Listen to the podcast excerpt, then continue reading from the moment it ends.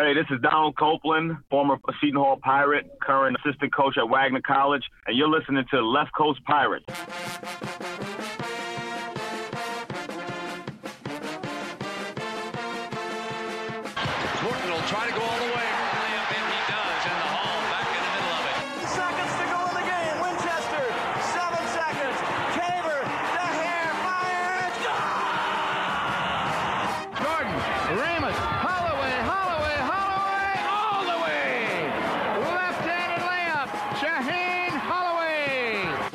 Seconds to go down by two. Here's Whitehead, guarded by Ochefu, gets the step into the lane, goes to the bucket, layup, rolls around and in, and a foul! Whitehead ties the game! Pow from Trenton. Woo! What Trenton makes, the world takes. from just west of the Ward Place Gate in San Diego, California. He is Mike Desiri, class of 2001. I am Tom Kaharski, class of 1997. And we are Left Coast Pirates. Welcome to this week's edition of Left Coast Pirates, and I am emotionally drained. Four games in six days, Mike. I don't know what I was gonna do to get through tonight, especially. But, Mike, before I throw it to you, I want to address something here. A lot of people have said how critical we are. They keep calling us negative Nancy's. But let me just remind everybody no matter how critical we got last week or previous podcasts, I want to remind everybody we thought Seton Hall was going 3 and 1 this week. We thought they were going to go out there and knock off some big teams. So while we're critical, mm, sometimes we're still wearing those blue tinted glasses. But Mike, this week, it didn't come easy, did it? I mean, I think you're losing track of the narrative here. You're the one calling me glass half empty. I don't think everybody else is calling the podcast glass empty. You're cheery. You're rosy. You're rooting on the Pirates at the end of every podcast. I don't even know if you've predicted them to lose a game. I'm the Eeyore. I am the Eeyore. I, I think you're kind of just losing sight of our back and forth. But I mean, I, I think you're lucky that we found a way to beat Penn State tonight because I don't know if I would have come on this episode in the right frame of mind. I mean, Tom, it's been a long week, as you put it.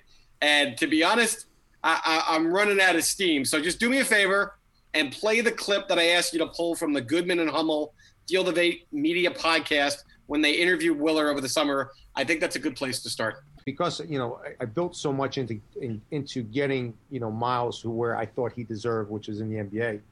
Um, you know, we, I limited so much of the other guys, unfortunately. And this year, um, I've already seen it in practice. You know, our ball movement is unbelievable. Uh, guys are getting shots um, that they didn't get, and you know, it, it's we're just able to play so much different. So I'm I'm really excited about this team. I think this is my best team we've had.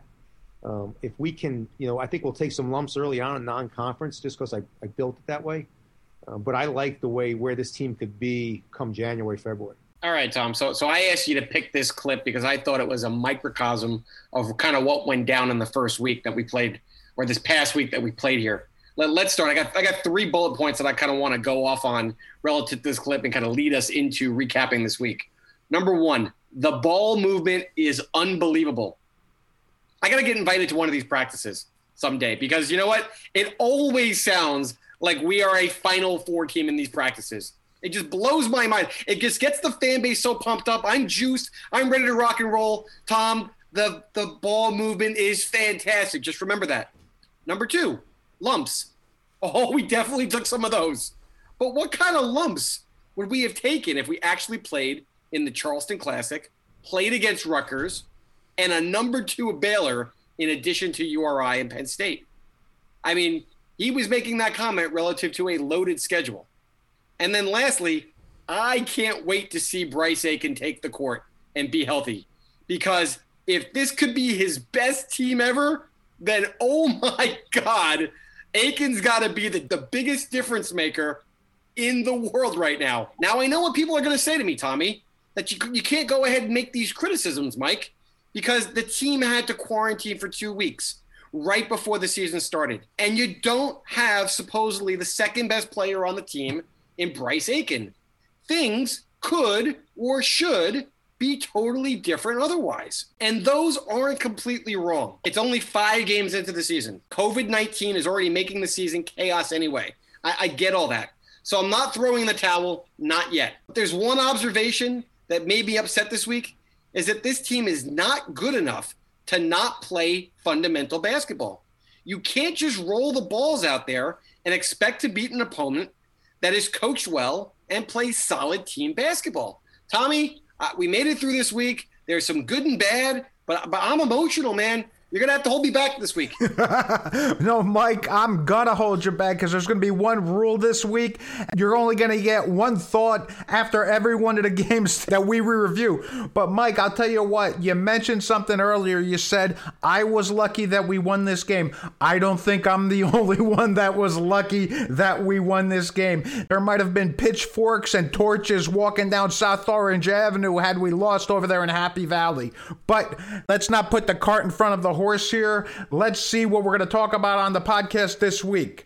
We will review the wins against Iona and Penn State, in addition to the losses at University of Rhode Island and Oregon in Omaha, of all places.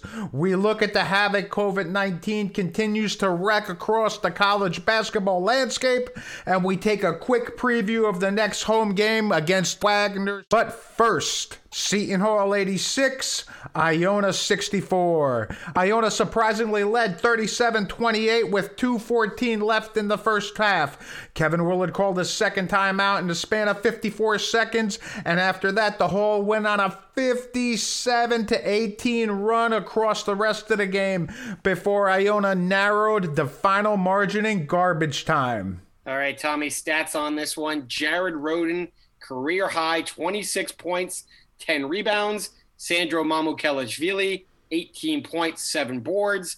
Myles Cale sighting early in the season, 15 points. And Shavar Reynolds had a team high 8 assists and also drew an uncanny five offensive fouls. Team stats the Pirates shot 55% from the field, had a total of 13 steals that helped lead to 27 fast break points. Iona came out of the gate red hot from three seven to 10 in the first half, and cooled off in the second half to a tune of two of 10, dropping the average to a still robust 45%. The turning point in this game, I think you kind of already mentioned it, Tom. It was that second timeout that Willard called in that span of 45 seconds late in the first half when the team was down by nine. I don't know what he said, but after that, they came out like gangbusters, cut the lead to two, and the second half was a completely different ball game. I don't know if it's once again Willard and his chiropractic tendencies, or maybe just Iona was a little bit depleted and ran out of gas in the second half. Your thoughts? Mike, I don't want to waste any time talking about this game. It's Iona. It's a team that Pitino just took over. Two of their best players didn't play because they were hurt. There's nothing to talk about here, man. I told you they were going to beat the brakes off this team. I told you they were going to demolish them. What's there to talk about? That's not fair. We, we get one thought, and you're going to take your one thought and throw it right out the window? Absolutely. There's nothing to talk about here. Jared Rhoden had a career high 26 points. Oh, okay. I'm going to be impressed by uh, Jared Rhoden scoring 26 on Iona, just like I was supposed to be impressed with Mamu scoring 17 against Sacred Heart. Ooh, here we go you just go to the well. You have this Mamu Sacred Heart thing that you just go to the well whenever you feel like you're backed into a corner. Mamu Sacred Heart. This is not even about Mamu, and you pick about Mamu. Mamu Mia, what a game! We're asking for Rhoden to step up and be that second leading scorer, uh, that third piece of the puzzle when Aiken comes back, potentially be an all Big East performer. And it has to happen on a night in and night out basis and you want to see on certain nights that he's going to take over and have a bigger game. Yes, it's Iona. He should have better games against Iona, but it's still his career high. It's still a glimpse of what he what potential he has, and it was nice to see. I didn't know that he was going to regress the next two games, so at that moment, I'm excited that he had a breakout 26 point effort. You know, Mike, you said there was a turning point with that second time out. Turning point, schmurning point in this game. Mike, it's called talent showed up. The guys finally said, this is not a good team, not the way it's constituted right now. Let's beat the hell out of them and move on.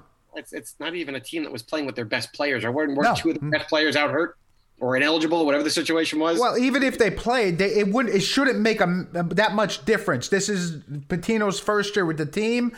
If he stays further seasons and he starts recruiting, maybe that changes. This was not a good Iona team, and I don't want to hear it. I'm just telling you right now, they got that return game next year. Mark it down. That's going to be a tough one for the Pirates. I didn't like this game. I didn't like how it played out.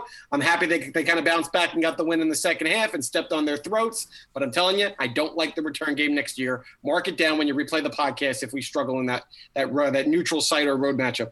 All right, let, let, let's move on.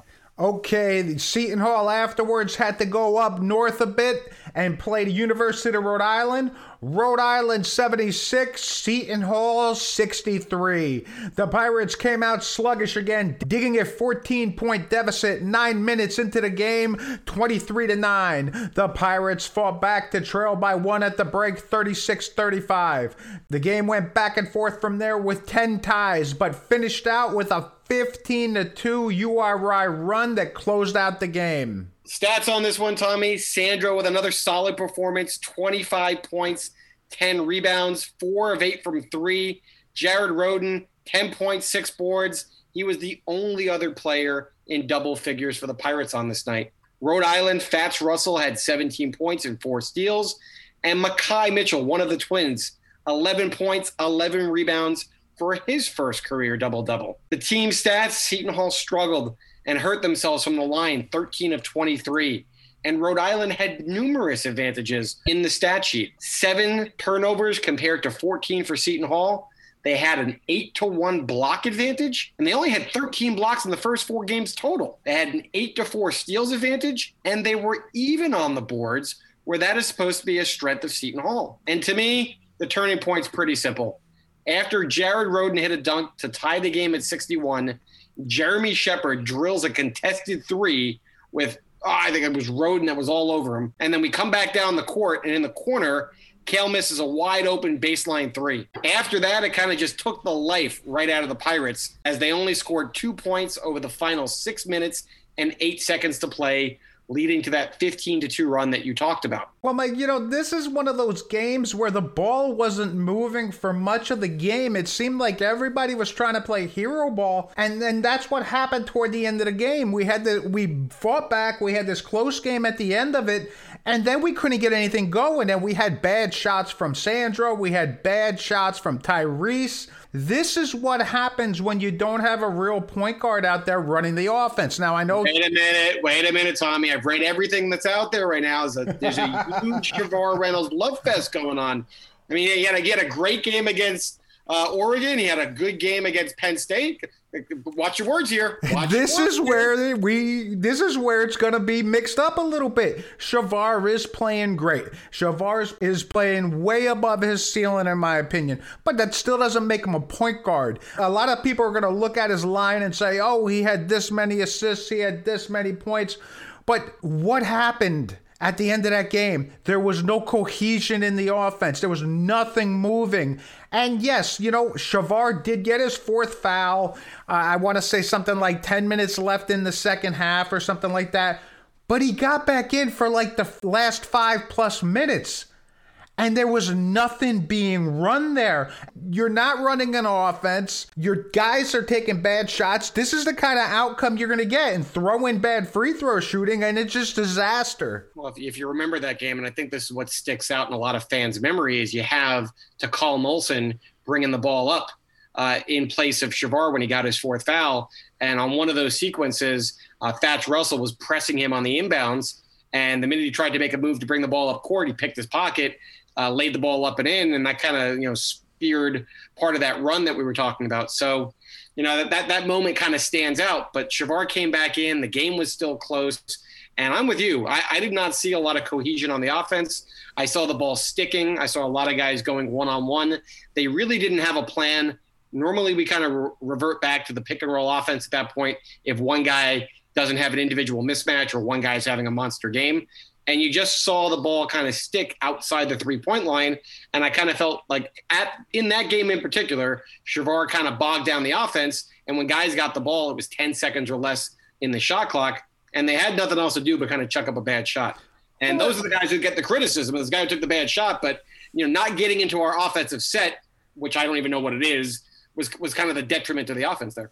Well, in all fairness to Shavar as well, you had a bunch of bad shots outside of that. I mean, that Tyrese three at the top of the key early in the shot clock was just atrocious. Um, I mean, Sandro forced a few threes toward the toward the end because he was so hot earlier. But you know, there was nothing going on. You got to call a timeout. You got to call a set. Sandro needed to get more touches, and he didn't. Uh, they're they're still learning. They're still trying to figure it out.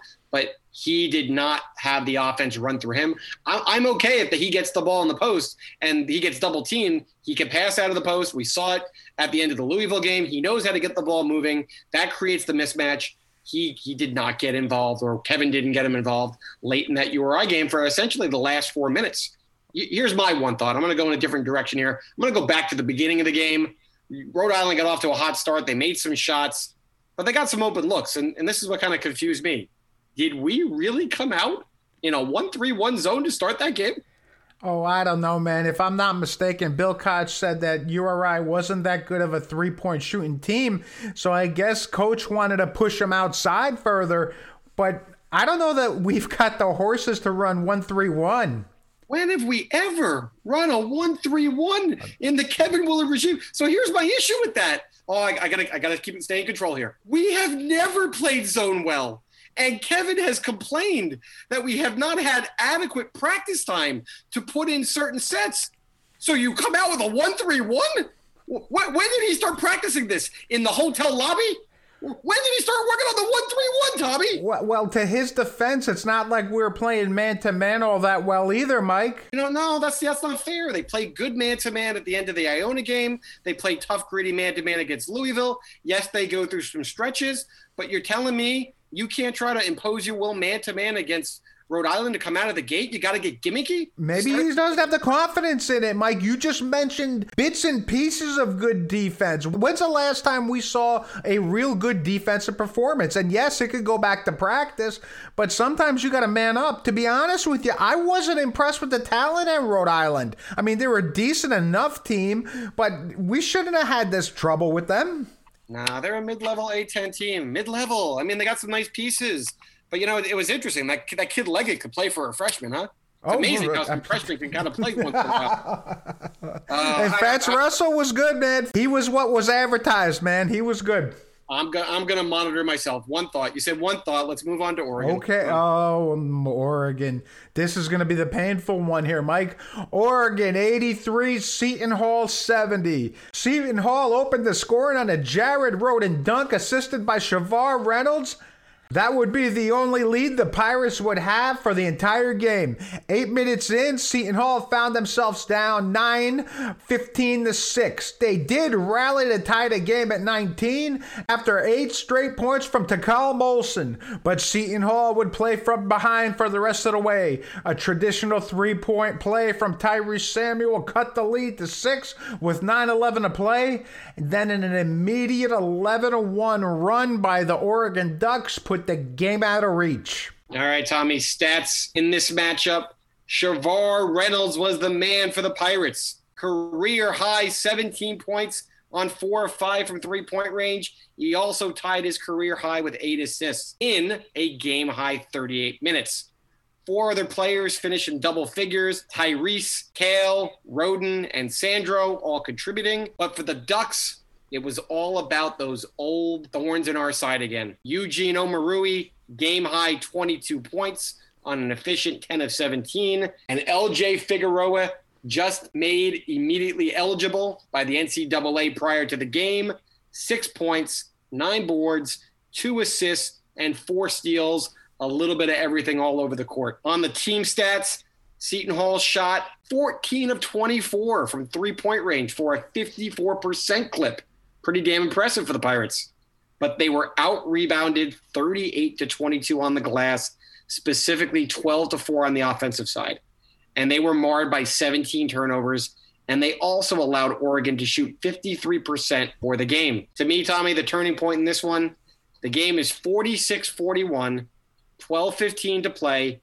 And to Takal Molson makes a drive all the way to the rim and he misses the finger roll. Everyone crashed the glass for once. And he also misses the tip attempt. Oregon breaks out in transition, and Jalen Terry drills a, a, three in the corner. Cale comes back down and he answers with a jumper, but immediately Chris Duarte drills another three to make the lead nine, and the Pirates never got closer than six ever again. You're pretty tough on Takal to me so far. That one hurt. I felt like he, he was right there to lay it in. Now it should have been a two point game. And I'm talking, you, you didn't even blink. It's like 30 seconds later, and boom, they're down nine and you just you felt like the wind was out of their sails at that point. You know, you you keep making this thing. I'm tough on Molson. I'm not. I like him. I just don't think he's gonna be that immediate impact player that you're keep posting him up to be, man. You keep thinking Q year two, and I'm telling you, he's playing Q year one this year. But regardless of that, Mike, I didn't like this game at all. I, I don't know why we even scheduled this game. We had to travel, which meant we had no rest. We really didn't get a good practice in after the debacle up in Rhode Island. And Oregon was already on site for a game with Missouri, and Missouri blew their doors off. Now, Mike, correct me if I'm wrong. Wasn't the Ducks playing Missouri their first game? Yes, it was. Yes, it was. Then and how did they immediately look like they were in mid-season form against us? You don't want you don't want to hear it. Yeah, I'm going to tell you that that Dana Altman completely outcoached Willard. I mean, everything that we were struggling with up until this this point in the season, he exploited with his offense and spreading us out, making our bigs have to couple, cover guys off the dribble. You know, they, they had a hot player in Omoruyi who had 31 points against Missouri and 22 against us, and they kept on going to the hot hand. The, the ball didn't stick for them. That ball was moving around. And you know, you know what's the, the craziest part about this? Their point guard got hurt against Missouri. Yes. For six weeks with thumb surgery. And it, they did not suffer at all. That, that ball was moving, as I said earlier. So th- there was a lot of things that they did really, really well. They looked like they were, I wouldn't say midseason form, but there was just, there was a cohesion, like you said, for a team who had only played their second game of the season. And conversely, everybody knows Sandro's our guy at least at this point, right? Sandro had two really good games in the season. He's obviously the focal point of our offense. Everything in the write ups is like, ah, you got to get Sandro the ball down the stretch. You can't have what happened in the URI game happen again, where he goes silent in the last four minutes. And Dana Altman in his post game flat out comes out and says, our job defensively was to make Sandro not touch the ball as often as possible. Our focal point was slowing him down and making the other guys beat us. I think I think Willard got outcoached in this one. You, you know, I joked around last year when I said Willard had one job the previous summer, and that was figuring out ways to get Myles Powell the ball and have him shoot from good positions. And and to go along with that joke, he actually had one job this summer, and that was to figure out how best can I get Sandro involved in this offense. It's it's a sin. It's criminal that he only took seven shots for the game. I, I mean, it's ludicrous. How do you not get him involved? He's your best player. He's the best power forward in the country. How do you not get your best player to ball? Karl Malone would not have been happy with only seven shots. Let me just say that. Here, here's my issue. It's not that he just got only seven shots. Four other guys on the roster took more shots than him. And you know, what? if he got the seven shots in the post, I'd be okay with that. But he didn't really get any touches in the post. That's where his offense needs to start. He has the ability to create off the dribble. He's super athletic for being 6'11. It's pretty impressive, but he's has a mismatch down on the block. And we didn't exploit that. As we said, you know, their goal, Oregon, was to shadow him and use that matchup zone to kind of take him out of his element. Willard has to find a way to get his star player the, the ball. My issue with Sandro is this you have to understand how to use him in the construct of an offensive system. Sandro is not that star player where you can just give him the ball, clear out, and say, go do your thing. Yeah, yes, from time to time you can get away with that. But you've already complained to me numerous times on text as we're watching the game. That's it. That's the fifth offensive charge for Sandro when we're only like, you know, five, five games into the season. It's got to stop. He doesn't know how to kind of jump stop in the paint, hit that little, you know, seven foot jump shot or then dish it down. they see him coming. He's kind of out of control way too often. But I can't beat up Sandro for what he did. People were like, Sandro shied away from the moment. He had four assists for the game. He should have had seven. How many times did he have a nice assist and a dunk was missed? I counted three. You had the play that Cale went up strong and got fouled, but Cale's got to put that home.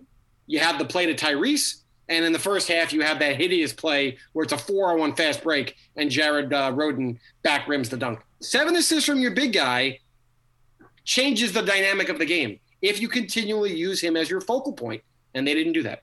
And, and to be fair to the Pirates, Oregon's going to be a really good team going forward. I mean, you already saw in the second game of their season, LJ Figueroa's first game, and he fit in there like a glove. Like a glove. It's like he'd been playing with that team forever. They're a really good team, but Mike, what upset me the most isn't losing to a team like Oregon in the big picture because they are that good. What improvement did we see over these first four games? It didn't seem like we were getting any better in any one facet of the game. It's not like our offense was flowing better. It's not like we were playing defense tougher. It's not like we were boarding a little better. It's just there was no improvement. And by this point, you should see something, no? Well, that's why I want to go back to your original one thought for this game, which is why did we play it? I understand Willard's trying to test his team. I understand that he's trying to get as many games in due to COVID because you just don't know. And hey, he's trying to get a resume building win. I, I thought it at first was a little bit coy. Hey, you have Oregon who hasn't really played any games yet this year. They are going to be a good team this year. Maybe you catch them without Figueroa. They actually caught them without their point guard. Maybe you get a top 25 victory and you pad the resume. After the way they melted down in the last five minutes against Rhode Island, they really needed a day off. They needed to go home, catch their breath, get a practice underneath them, not go through some more rigorous travel. You know, if they played Oregon at home, or if they played Oregon like a bus ride to Mohegan Sun or something, maybe I'd be okay with this. They had to get on a plane to travel to Omaha. And you said this to me numerous times. They are playing an NBA type schedule this week. And that's just not right to the kids. And I don't think as often as they play games and they're young and they're they're vibrant and they have the energy, the travel does wear on you. It, it just does. And let me break the rule. I did say we were only going to get one thought per game, but let me go back to Sandro for one second. After the URI game, Willard actually comes out and says he doesn't think that Sandro played all that well. We're talking about a 25 and 10 game. Did he play well down the stretch? You know, last five minutes? No, not particularly. There were a few shots that he forced. But 25 and 10, he I mean he was a stud against URI. Let's not fool ourselves. He had that one spin move that he finished with the right around one of the Mitchell twins that was just like, oh damn, that's a save real it, big save it. We got a segment for that. We got Let me finish, let me finish. But did Willard get into Sandro's head the next game?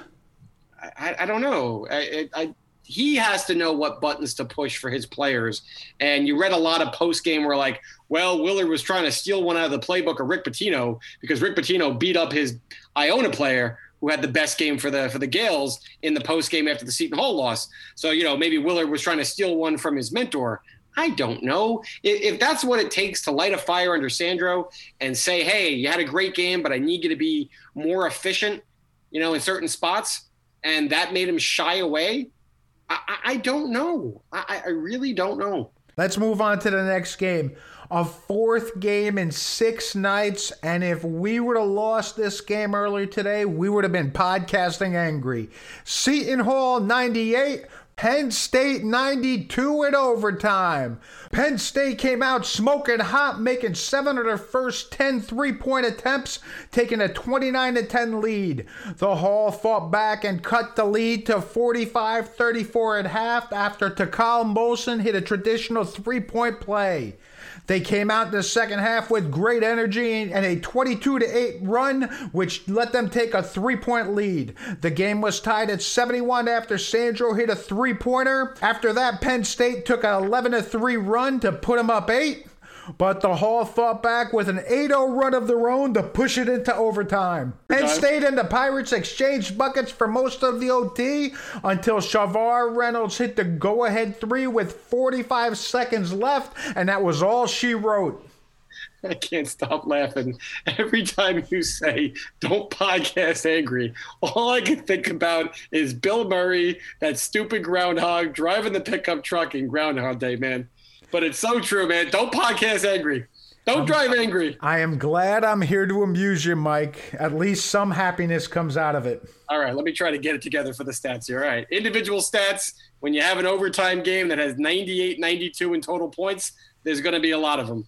So, Sandro, my boy, bouncing back at 30 points, 10 of 19 from the floor, career high. Five rebounds, four assists, none more important than the one that you just mentioned to Shavar Reynolds to take the lead in overtime. Jared Rhoden, 15 points and eight boards. Myles Cale, 16 points and three crucial steals that helped ignite second half runs. And Shavar Reynolds with overall steady play 10 points, seven assists, five rebounds. He did have four turnovers, however, but overall played a good game. Six players in double figures. And on the other side for Penn State, Seth Lundy, 23 points, nine of 16 from the floor, seven boards. Myreon Jones, 17 points. Myles Dread, 14 points, five rebounds, four of five from three. He had the assignment on Sandro defensively. It was slowing him down for the most part until Sandro took over late. The team stats rebounds Penn State 40, Seton Hall 36. Kind of disappointing again, but in overtime, Seton Hall held the edge 8 to 3, which kind of turned the tide for their decisive final margin. Seton Hall almost gave it away with 23 of 35 from the free throw line. Another game where they shot poorly from the free throw line. Three point shooting, Penn State came out smoking, as you mentioned. Seven of 10 to start, just like Iona did a couple nights before. But for the rest of the game, six of 24, only 25%. Overall, Seton Hall shot 53% from the floor and a robust 66% on two point shots. The turning point, Tommy, I think we've already said it a couple times now. Mamu's pass to Shavar for the go ahead basket, a three pointer, 45 seconds to play in OT, put the Pirates up 93 91, and they never looked back. Well, Mike, you know, last week when we were previewing these games, I made a point of this game in particular, and I said, you know what? I can see the Pirates losing this game it for only the fact that they were going to come in tired. It was going to be their fourth game in six nights, traveling, flying everywhere, man. This is tiring, man. They didn't have a day off in between. It was play, travel, play, travel, play. It showed out there. I mean, Penn State is not a good team. I don't care how they shot out there. I don't care how good Sam Sessions looked. I know you didn't mention him in the final stats, but Sam Sessions looked good. But this is a team that was picked to finish 10th in the Big Ten, and we gave up 84 points in regulation. The team was dog tired, and it was a valiant, valiant comeback in that second half. You're killing me because these podcasts run long, and I don't get Sam's session stats in. Why? Because because he played for Binghamton with, with, with friend of the podcast Lavelle Sanders. Lavelle, I mean. Lavelle. Oh, jeez. No, Sam Sam played a good game. I was I was kind of impressed. I was kind of impressed by a lot of guys from Penn State. But you're right. Penn State's not a good team. They're not a good team. We seem to make other players on other teams look unworldly sometimes with the way that we play defense. But but let me say this. Here- Here's my one thought. They did get down 19, Tom. 19. Normally, you're in your fourth game in six nights, and you're probably going to pack it in at that point. You know, you put your head down, you go back to the, the huddle, you're looking around, who's going to step up, and, and that's a good chance to pack it in, get on the bus, get on the plane, whatever they're doing to travel, and go home and I, I don't know, rest up for Wagner. But they didn't. But they didn't. They fought. And I like the fact that they fought. Right, that that's one of like the hallmarks of a Kevin Willard team is all the other deficiencies. You've never that you never lack their heart. Yes, they come out with slow starts all the time. They never lack heart or effort on the court uh, for a full 40 minutes. I've never seen them kind of get run out of the building and just completely give up outside of a, a couple efforts in Kevin Willard's tenure. And they definitely got tested, right? They, they got they got pushed around in this non-conference. You know, there were there were no cupcake walkthroughs outside of the Iona game. And you hope that games like this are going to teach them how to win consistently down the stretch in close contests. Yeah, I'm, I'm not impressed with the team Louisville put out there. I, I think URI is a little overhyped. This Penn State's team's not good, but they played competitive games and tightly contested battles. And, and you should get something from that, right? I also think that you saw a progression of what they need to do to close out games. In this game against Penn State, I think they learned that Sandro is the man and that they have to find a way to play through him, which they didn't do against URI and Oregon. But I'm with you. This Penn State team is not that good. They're, they're just not. And they had to rally down 19 to essentially save the non conference from becoming an utter and complete failure.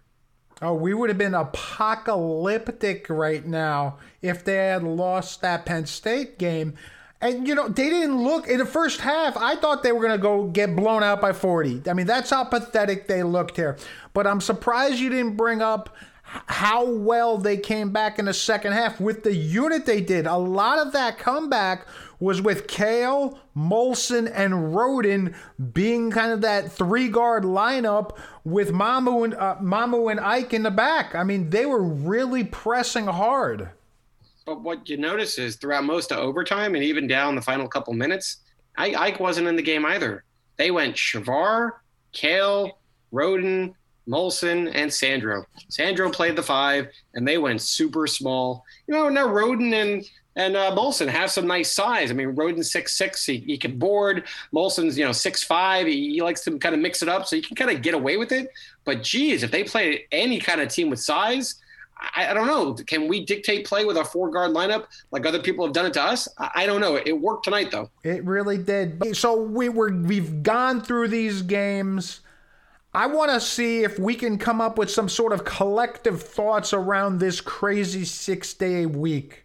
All right. So, so, so before we head into that, let me, let me set the stage with this. I heard someone say that if Seton Hall beat Penn State and then comes back and takes care of business against Wagner, that's three, three and three. With everything that we're going to talk about in this collective thought section, this person was saying they're in great shape.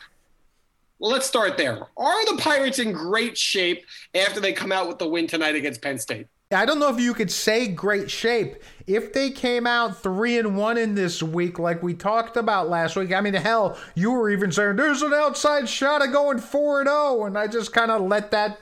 Let, I let that go by the wayside I, a little bit and said, I, "Okay, okay, my, my, Mike's really going into that happy mode right now."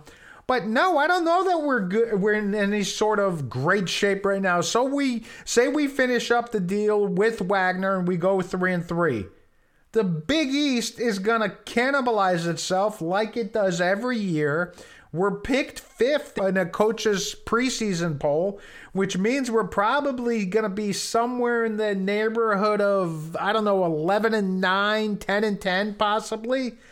And that basically puts us at a 13 and 13 record, basically. And I don't know that that gets us anywhere. You put any credence into, you know, what Jerry Carino is hyping up, where he's like, uh, just throw out the non-conference. You know, you played six games, pretend they didn't happen. They're all like glorified exhibitions. COVID's rampant. We're just going to focus on the, the Big East records, and that's what the NCAA committee is going to do. They're going to look at the back end of your schedule when things have settled down. Here's my concern I don't think things are going to settle down. We're going to do the pandemic paranoia or pandemonium section later on. And I don't see how the pauses don't continue, how the conference games don't get canceled or postponed, or there's an imbalance of games within the conference. So if Seton Hall had gone two and four, one and five, or they didn't even get really that marquee win in their non conference, how do you really just throw that out completely and say that the committee is just not going to look at that whatsoever. So so Marquette beats number four Ohio State. Ah, forget about that one. That one don't count. I, am confused. Let's look at the history over the past few years, and I don't have the exact record, so you'll have to bear with me. You know, last year we went 13 and five, and had a three-way tie for first place for the Big East. But I don't see that happening this year. I mean, we're just not constituted in that way to to get that kind of record. But the previous four years, if I'm not wrong, we finished third place each of those years. And we're always around that 11 and 7, 10 and 8 mark. You know, you add 3 and 3 to that, that doesn't get you anywhere this year, I don't think. The, the hard part about that is, you know, what kind of wins are you going to get within the Big East? We're seeing kind of a lot of up and down play from the Big East so far. You know, Xavier had a nice win against Cincinnati today, and they're undefeated, but they've struggled in a lot of their games against mid-major opponents. Uh, you have Providence, who's really struggled so far. You have DePaul, who hasn't even really played anybody due to COVID pauses. Villanova kind of got knocked off early. So where is the Big East outside of that Marquette win that I just described, kind of building up the conference's resume where you can sit there and say, hey, look, if you go through a gauntlet of a Big East schedule and they actually play 20 games and they go 11 and 9, that 11 and 9 on its own stands out. If the Big East doesn't have a strong non-conference, right? You, you saw Georgetown lose to Navy. So if, if we rack up two Georgetown wins, are you going to tell me that that's something to hang our hat on? I, I'm I'm just not buying it. And and you're not wrong. Their their record outside of the 13 and 5 in the previous seasons, 18-19 campaign 9 and 9, 17-18 season 10 and 8, 16-17 season 10 and 8, and then you had the white uh, the Whitehead breakout year where they went 12 and 6. Besides the 13 and 5 and the 12 and 6, you're right. They were borderline 500, and I know they finished in third place each one of those seasons. So it kind of got lost in the shuffle that a loss or two in any one of those tight battles that they had in those three seasons, they're somewhere between seventh or eighth. If they finish seventh or eighth in the Big East this year, are they getting into the tournament? And Mike, continuing on with that, outside of the second half in Penn State, what have we really seen so far? Have we really seen anything that we can say? Oh yeah, this is what they built, this is what they've learned, this is how they've gotten better. The Big East schedule is going to be a lot better than what we've seen. Yes, I'm, I'm going to give you something positive because I said this earlier. I'm going to come back to it again. I have never questioned the effort of a Kevin Willard team. We picked on him for coaching, we picked on him for quotes, but I've never questioned the effort of a Kevin Willard team. And I said this before. Yes, they've had some games where they've come out of the gate really slow. That's I don't know if it's a coaching thing. I don't know if it's a pregame motivation thing, but they haven't come out of the gate strong in, in a bunch of games. But they've never given up in any of those games. They've never given up in any of those seasons where most people have written them off. I mean, there's a reason why you called it the miracle at the Rock when they won the Marquette and Villanova games. We had them all but buried for dead that year, right? Rebuilding season. Ah, they surprised us. Ah, they crap the bed. They're done. And out from the ashes, they rise up the Delgado senior season. They struggle, right? And then they have to rally the troops to get back to the NCAA tournament. And, you know, they probably shouldn't have been an eight seed, but that team rallied. The Madison Jones team, where Delgado, Casey, and Desi were juniors, that team had to find its footing and we're three and six in the Big East to get things started. And they rally back. Every time we doubt this team, they have risen from some type of adversity and been very, very gritty. So, so far, let, let's go through the initial games. Slow starts for sure, right? But Louisville down 11. They tied or took the lead. Iona down nine. They came back and won. URI, they came back to tie or take the lead. And Penn State, they came back to one to win down by 19. So that's three times double digit deficits, almost a fourth against Iona, that they've rallied to even or take the lead in games. That that's got to be a positive, right? It is a positive. It shows their metal, but it also shows the problems that they have on offense. Now, Mike, I know we don't have our full uh, we don't have our full team yet, but is it Bryce Aiken? Is Bryce Aiken really the answer that's going to change everything? It's going to be the salve that that heals all wounds, or is it the fact that we really don't run much of an offensive system here? what do you want? You want the glass half empty, or, you, or, you, or you want the glass half full answer? Because there's, there's two ways to approach uh, it. Now, now Bryce is a different type of player than say Shavar. He's quicker. He's going to get into the paint on his own more. He's going to create a little more. Even though Shavar did a real nice job this week, slashing toward the basket, making passes, but is it really going to be this much of a difference? All right, so so let, us go let's go positive, and then let's go you know opportunity. Yeah, I, I think there's a lot of fans that still hold out hope, me included, that Bryce Aiken is a complete game changer. You, you saw it for the first couple minutes against Louisville. You see it in the highlight tapes. Hey, look, you have to also go into all the hype. It's not just coach.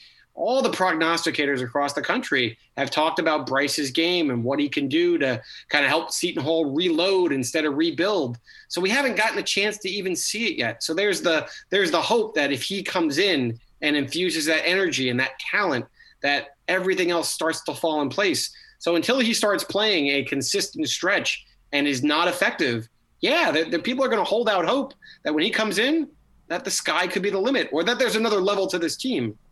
The other positive that we really haven't talked about is sometimes other players can get better or grow in the absence of a player who's injured by having to step up and fill a role. We talked about it last year. Like, you know, Anthony Nelson had that opportunity against Maryland, and Q all of a sudden kind of came out of his shell and became this, you know, unquestioned leader of the team all of a sudden. You know, we, we know he was a vocal leader, but his game developed to a an, an on-court leader in terms of I can take the big shot again. I think Sandro learned a lot in this stretch of games where they know that the ball is going to go to him down the stretch if it's not Bryce Aiken. And and maybe I'm wrong here. I didn't think Shavar could play backup point guard. I thought we were going to have to really kind of develop Jahari Long and get him more involved in the game plan. Shavar, if you tell me, is going to play 10 to 15 minutes of backup point guard to lighten the load for Aiken, how do you feel about Shavar? And then also, how do you feel about Shavar doing the things that he has done as your backup two guard?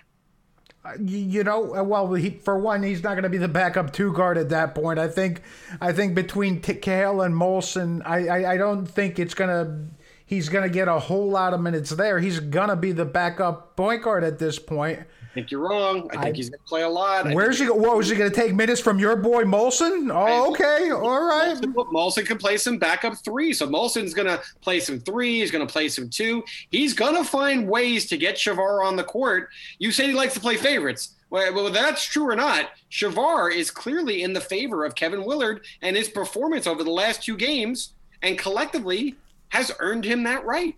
I'm not saying he doesn't deserve time. I just think it's going to be more a point. Even when Bryce Aiken comes back, I don't. I think they're. I think that twisted ankle is going to freak out coach and the staff, and I don't know that he's going to get a whole lot of minutes. I mean, you might see something like 22 minutes and 18 minutes, kind of sl- that kind of slash line right there. I don't know, man. I think that ankle is going to freak them out. So you get to be the bad guy now. Give me the other half let, us talk about it because it's it's out there. When when the team goes through these offensive lulls and the lack of cohesion, where the ball's not moving, or as Kevin said, the ball was sticking, people come back and say, "Hey, look, I don't know if it's fair or not anymore, but Kevin hasn't had a standard offensive system for the entire time as his tenure as Seton Hall coach." And like you said, the pitchforks and the torches start coming out of the woodshed. Tommy, I had the Christmas lights that I was hanging this weekend, and I found mine. I had it ready. It was, it was right there on the. It went from the inside of the shed to the side of the shed.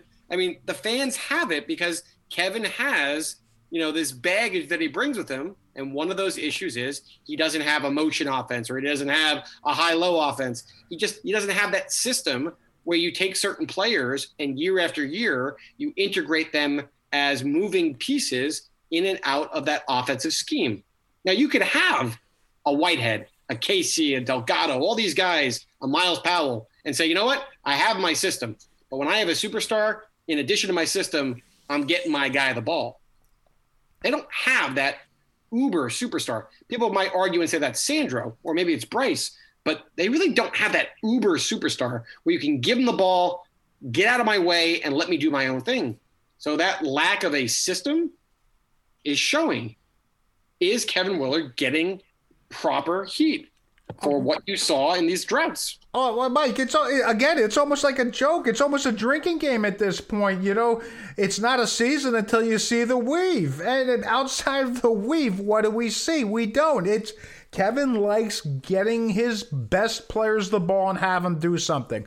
Well, but you can't do the same kind of offense you did with Myles that you're going to do with Sandro. You can't start Sandro at the top of the key every time and think he's going to make a play for you or something because you've seen it over and over that just it's just not a way to win basketball games. But Mike, we, we we've said he was going to play Sandro from the high post in some of his preseason stuff. Have you seen Sandro play from the high post yet? you know, we're, we're, you know what? We're beating the dog. It's like we lost to Penn State. One final thought that comes from all four of these games is that a Kevin Willard defensive team is not good. When's the last time we really said that? I mean, Mike, they just look plain disorganized on defense. I mean, we've never been a team that boxes out well. Come on, it, it's just we were living on Angel grabbing every rebound known to man, but outside of that, we were not a team that boxed out well. Bobby, I still have nightmares of Jason Hart coming over the top of Desi Rodriguez at the Garden to win that semifinal Big East game. Come on, we had that one. You know, out, uh, but outside of that, we're leaving wide open threes for folks. They're getting wide open layups. Our defenders are leaving their feet. Every single one of our defenders, whether they're shot blockers or they're not shot blockers, are living their feet. We're getting killed by dribble penetration. And even coach says he he's thinking he's switching too much on things, you know, he's which is leading to bad matchups for our team. So it's not just been offense. And again, some of this was worked out a little bit in the second half of this Penn State game, but we still gave up 84 points in regulation to Penn State. I said it at the top of the show with my monologue. I said this team cannot play without fundamentals.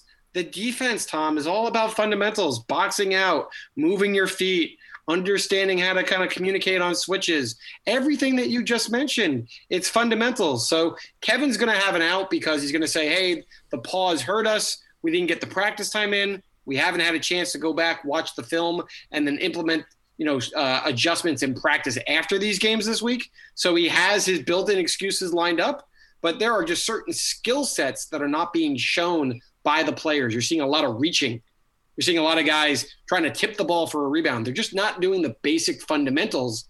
And against better talent, geez, against better talent, Penn State scored 90 something, 92. Like you said, 84 in regulation, 92 in overtime. Oregon got whatever they wanted. The better competition that we are going to play, those fundamentals are going to get exposed. I am really afraid of playing Villanova this year. Let's not put the cart in front of the horse, Mike. Let's get through DePaul first, okay? If All we're right. talking about Big East schedules here. Again, Mike, we sound like we're being real Debbie Downers here, but there were a lot of good plays this week that made us say, whoa. So, Mike, I'm going to ask you first. What was the first thing that made you say, whoa, did you see that? I don't know what you have on your list, but I only got two on mine. I have the Tyrese alley oop give and go uh, with Shavar during the Iona game. It was part of a seven straight uh, point scoring run by Tyrese by himself.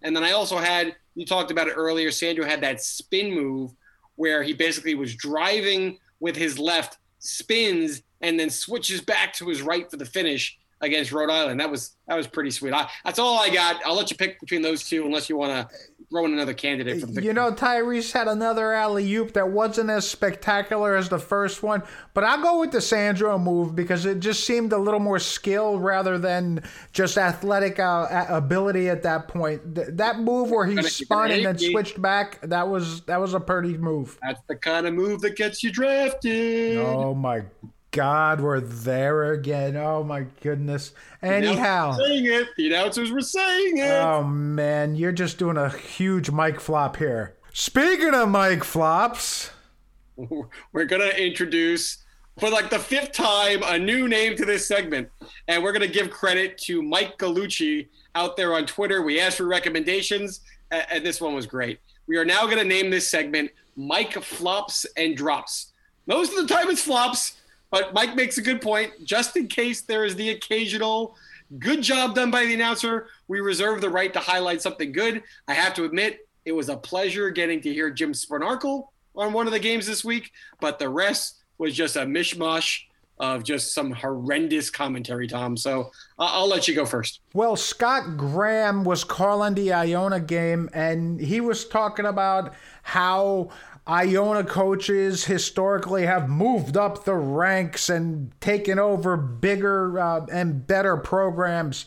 And so then he started naming some of them, and he named some really big coaches. He talked about the famous Jim Valvano, who won a uh, NCAA uh, title We down really at NC State. started- You really need to start explaining to the audience who Jim Valvano is. We're getting that old. That Jim we're, Valvano. we're, we're that old, dude. At this point, they probably just say, "Oh, the Jimmy V guy." I gotcha. Well, Pat Kennedy, he had some real good teams down at FSU. Uh, Kevin Willard, obviously, but he also put a put in Tim Welsh's name in the big time category, which i- i- it's a bit of a stretch. No, no, don't don't, don't insult the Providence fans. They- they- you're- It was the fact that, that he called him a big time coach. He didn't say that Providence was big time. No, they- but they- not they all- every coach that coaches at a big time program is big time. Tim Welsh is not big time. Right. I'm sorry. Okay, mo- moving on. Here- Here's another coach that coached in the Big East that I'm not putting in the big time category whatsoever. Steve Lappas, formerly of Villanova, was doing the color commentating, and he basically said at the end of the URI game that no matter who wins this game, this is going to be a quad one victory. You know me, Tommy. I love the net. I love breaking down the analytics. And I was losing it when I heard Steve throw out this stat. I'm sorry, but a home win is a quad one win if you beat a team that finishes in the top 30 of the net. First of all, at that point in the season, there is no net ranking yet. They don't put it out for a couple weeks. So there is no baseline for him to tell you, you know, that Seton Hall or URI meet the qualification for a quad one win. On top of that, after Seton Hall loses, they're ranked 53rd in the KenPom rankings at this point because that's all we got to go by. There's no way Seton Hall qualifies as a quad one win for the University of Rhode Island. I'm sorry, Steve. I got to call you out. Know the analytics before you just spewing stuff out there to sound good and make it sound like the finish of this game is so important. Oh, okay. I'm, I'm, I'm going to dial it back down. There was one more. It was on tonight's game. Dave Repson's doing the play by play. And he basically says that Ike Obiagu had just picked up his foul. And he goes, That is the second foul on the Seton Hall star. I get it. I get it. He scored six points to start the game for the Pirates. He looked like he was unstoppable. But Dave, you haven't watched the Seton Hall game yet this year. Uh, you know what, man? It was it was a game that was on the Big Ten network, and man, I'll tell you, every time I listen to a game on that network, it's just like nails on a chalkboard, Mike. I never enjoy myself there. It, it's just it's like they don't have a thought in their head. And speaking of thoughts, Tommy, now we're going to go back to our favorite section of the podcast, which is. And now, deep thoughts. with Kevin Willard. All right, Tom. Let, let, let's let's go into this. There's so many quotes it, over the course of four games, but I want to kind of create a kind of collection and focusing on one core theme from the different quotes that kind of Kevin brought to not only his post game but to his pregame show. So here, here's what we're going to do. I'm going to kind of set the stage. I'll tell you what the quote was focused about. You're going to play it. We'll kind of go through all three of them, and then we'll kind of recap and kind of give us give you the takeaway because I think they all tied into each other. So the first one is from the URI post game. Kevin is talking with uh, Gary Cohen and Dave Popkin, and basically Pop asked him about you know his ability to kind of get Jahari into the rotation. He's working hard, in, you know, practice. You know, we we practiced yesterday, and he was great. And I just think it's mentally. I gotta I gotta somehow wake him up mentally, um, and it's it's gonna be hard. I, um, and I gotta I got to show a little more trust in him. Like I get I got to get him out there. Uh, I got to let him play through mistakes. That's on me. But you know, All right, so so then af- then Kevin comes, but we're, we're setting the stage that he's got to get Long more into the action here.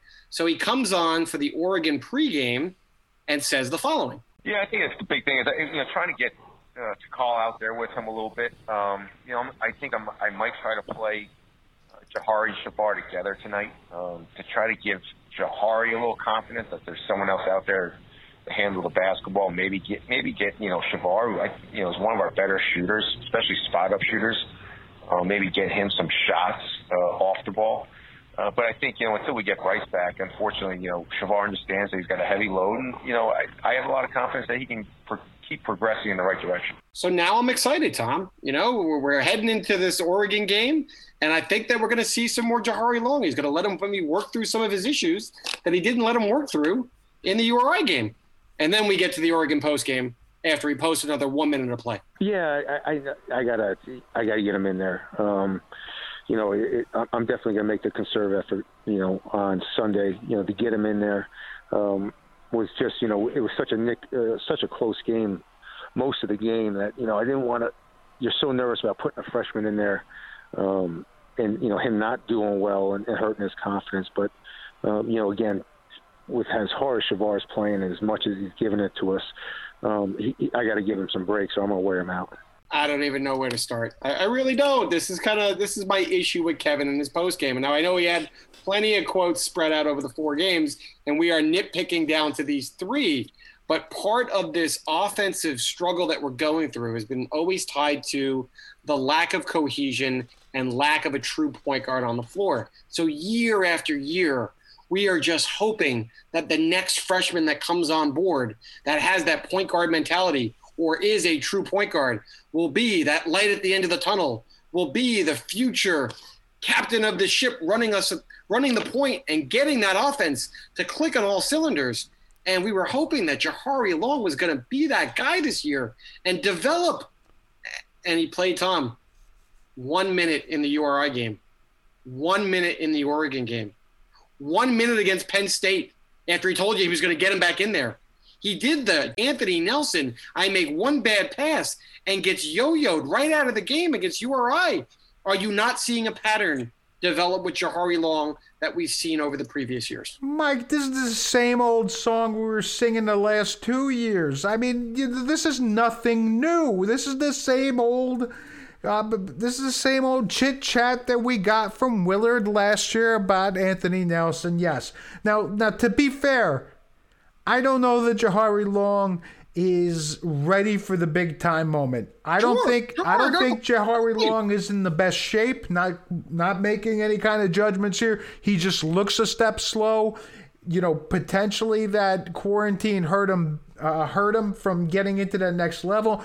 I don't know how much he played last his last season of high school, so who knows where he's at from a physical standpoint. But yes, coach, just just say, you know what, Jahari's not ready yet. We're building him up, and we'll get him in there when he's ready. But you know, this same old song that he Go. thinks he wants, that he thinks people want to hear, it just it's enough, enough. It goes back to the Taurean Thompson stuff.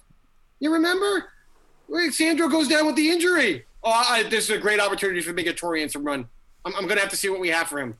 How many minutes did Taurean get in last year after Sandro went down and coach is like, yo, he's going to be out for six weeks. I got to figure something out. Tori, this is definitely a Taurean spot here. And everybody went nuts. We're like, Taurean's going to play, baby. Yeah, uh, Taurean literally played one game last year for four minutes, and it was the biggest ovation you've ever heard. But you know, I mean, it's just the same old song, man. You know, we just got to get past it. Don't say it then. That's my issue. Stick to the facts. Keep it vague. Give me coach speak for you want. Don't get the fan base riled up and oh, this is going to happen. And and then once again, you come nowhere even in the ballpark. This is not even like out in left field. You were like out in the parking lot, and you don't even have a ticket to get into the stadium.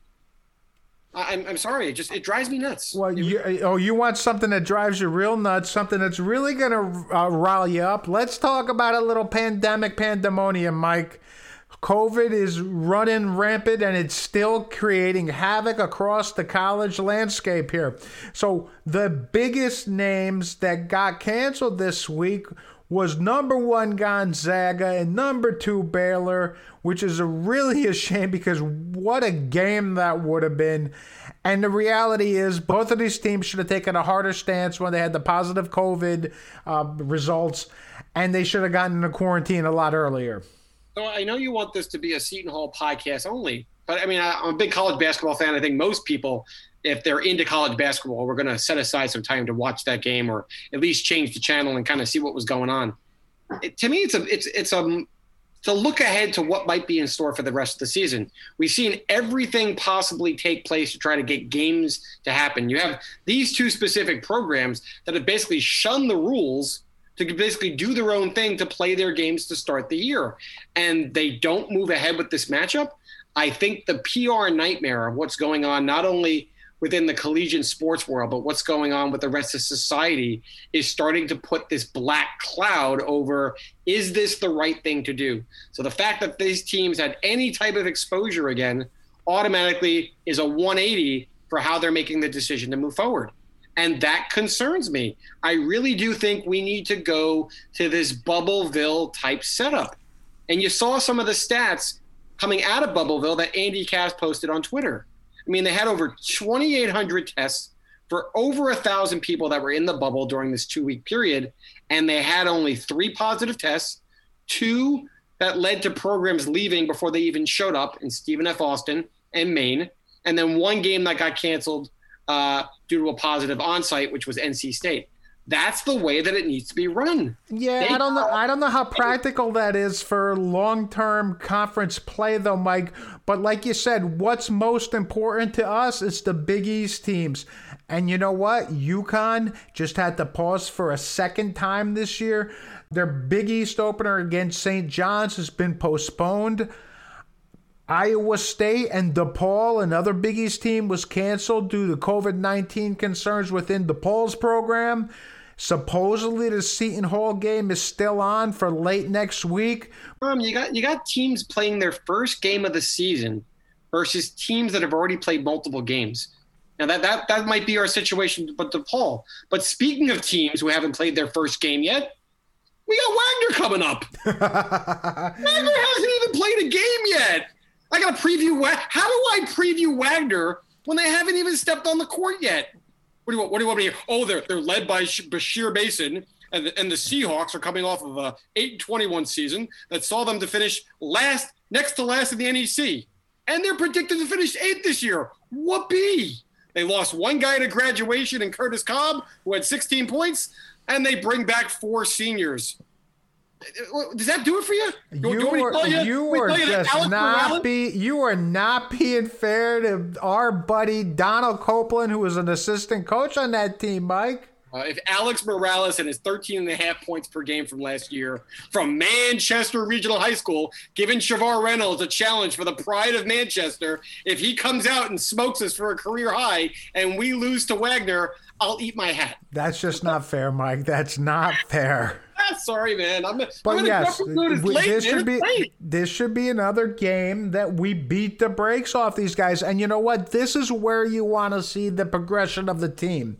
You want to see guys play better, and maybe toward the end of the game, you're going to see guys that you normally don't see. Maybe Dominguez Stevens get a little bit of an extended run in this game. Maybe Jahari Long gets a little bit of an extended Okay. run. Now, now we're talking. Now we have the Wagner game as on your schedule as a developmental game right before you go into your first Big East matchup. I'm okay with that, but but it better be that you can't come out against Wagner and get down by nine with three minutes to go in the first half, and then you got to run your starters for the majority of the game. They you should have your role players, your bench guys, your freshmen get into some meaningful minutes. Why can't a Dominguez Stevens come in and play when the game's fairly close? We, we only complain when we're up by 40 because because that gets some real meaningful minutes at that point. I, I just mix it in. Make this a true exhibition type format by, like you said, blowing the doors off an inferior opponent from the start. That happens, I'll be excited because that will be a true tune up heading into that first Big East game against DePaul. If, Well- if, if we play it, like you said. And like you mentioned, later in the week, we're going to have our Big East opener against DePaul. We're going to go behind enemy lines with our friend Dan Stack, who's a writer for WeAreDePaul.com. And he was a visitor with us last year. He gave us some good information about DePaul. But we're going to wait a little bit before we have him on. Let's just make sure that that game's actually going to happen before we spend some time. So, so I mean, I predicted potentially four and zero, a, a three and one, and it kind of backfired on me. But you know, look, looking ahead, I mean, Wagner's got to be a W, right? I mean, we're going to talk to Dan and break it down, but my gut's telling me the DePaul hasn't played yet. Maybe we're getting Bryce Aiken back for that game. We got some games under our belt. That should be a win. Do I throw out a two and oh zero Seton Hall prediction for this week? Do I mush him? I can't see why not, Mike. Like you, I mean, your your points are valid. Your logic is true. I mean, Wagner's not going to be a good team in the NEC. They're not going to be much of a challenge for us. Now, DePaul, DePaul had a heck of a recruiting class, But if I'm not mistaken, DePaul had a heck of a recruiting class last year and it didn't really turn into wins in the Big East.